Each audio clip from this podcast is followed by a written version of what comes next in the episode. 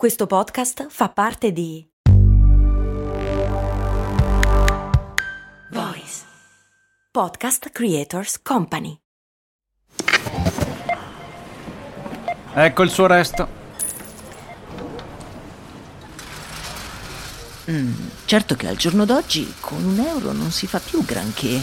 Beh, lo posso usare per il carrello della spesa.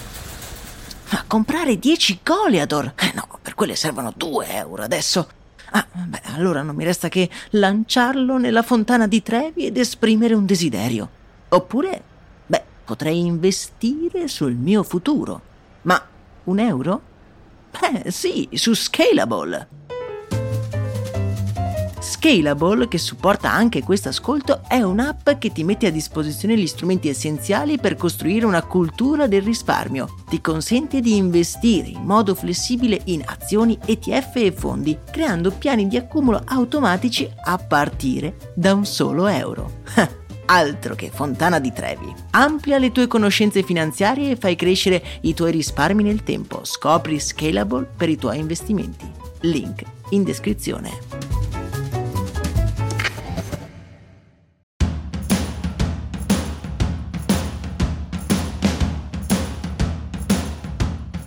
Benvenuti amici ed amiche in questo episodio, nell'appuntamento settimanale in cui andiamo alla scoperta della storia di oggetti che si trovano continuamente fra le nostre mani. Oggi, come avrete intuito dal titolo, andiamo alla scoperta di come è nata la cannuccia. Un oggetto che è diventato negli anni il nostro peggior nemico, ma che nasconde diverse storie molto curiose.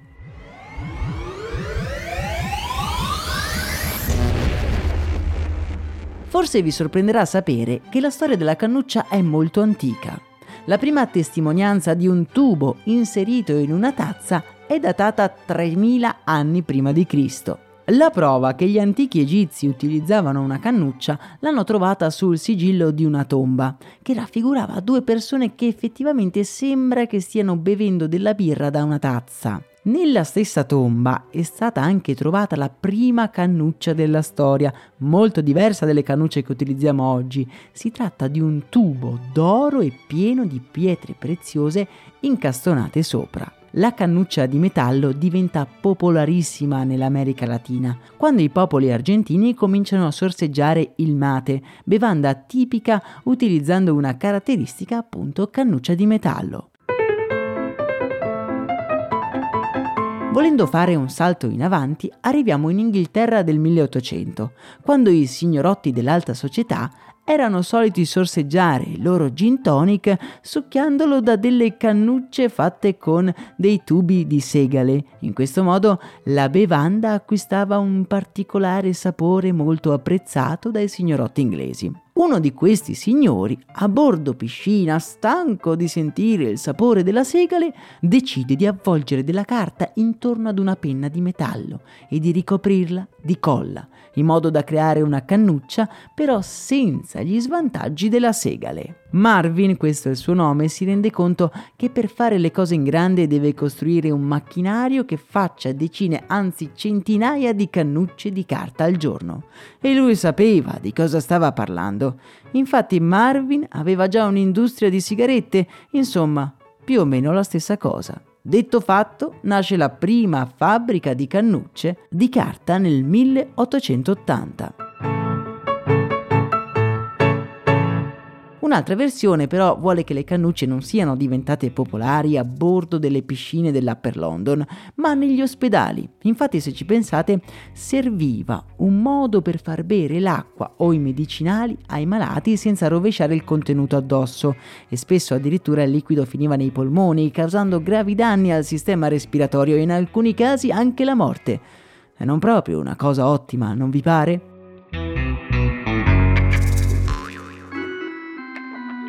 Ora queste cannucce sono cannucce dritte, ma noi sappiamo che le cannucce che conosciamo noi hanno una caratteristica fondamentale. Si piegano. Wow, ma da dove arriva quella piega? Ecco a voi un'altra storia interessante.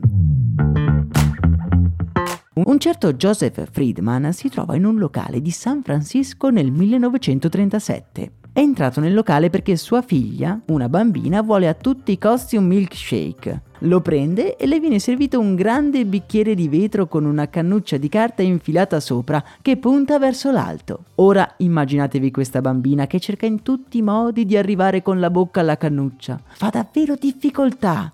E Joseph mentre la guarda, decide di inserire una vite che possa creare dei solchi nella cannuccia e crea contemporaneamente la cannuccia pieghevole, cosa che non tarda a brevettare.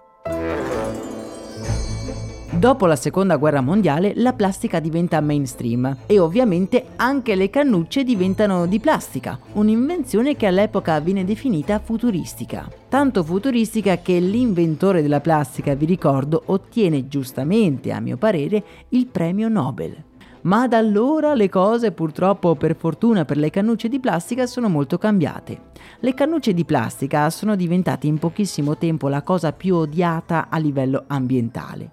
Dal 2018 ad oggi si sono susseguite azioni per boicottare qualsiasi tipo di plastica monouso in particolar modo le cannucce.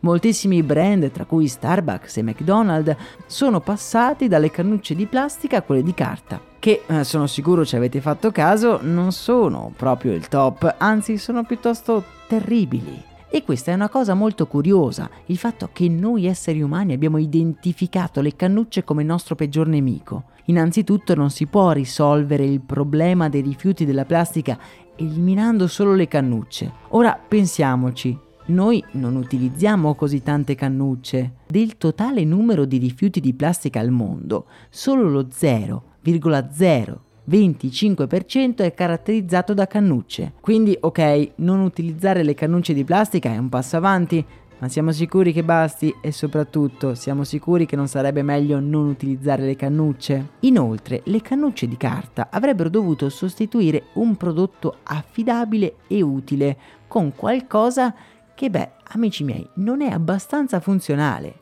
La carta, e chiunque abbia mai usato una cannuccia di carta lo sa, non è il materiale giusto per creare una cannuccia. Seriamente si inzuppa e la bibita diventa imbevibile. In questo senso è innegabile che le cannucce di plastica erano un prodotto infinitesimamente più funzionale. Siamo tornati indietro, per farvi capire, alle cannucce di carta, a come le faceva Marvin Stone alla fine dell'Ottocento. E poi la carta, e non lo ripeterò mai abbastanza, ha un costo non solo economico, ma anche ambientale.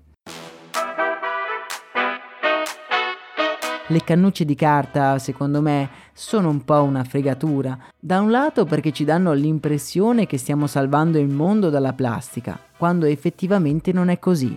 E poi perché, beh, banalmente non funzionano. Voi che cosa ne pensate? Pensate che ci siano altri rimedi, altri prodotti sostitutivi piuttosto che le cannucce di carta? Fatemelo sapere nei commenti, a me non resta che salutarvi e darvi appuntamento ad un prossimo episodio. Un abbraccio da Max Corona.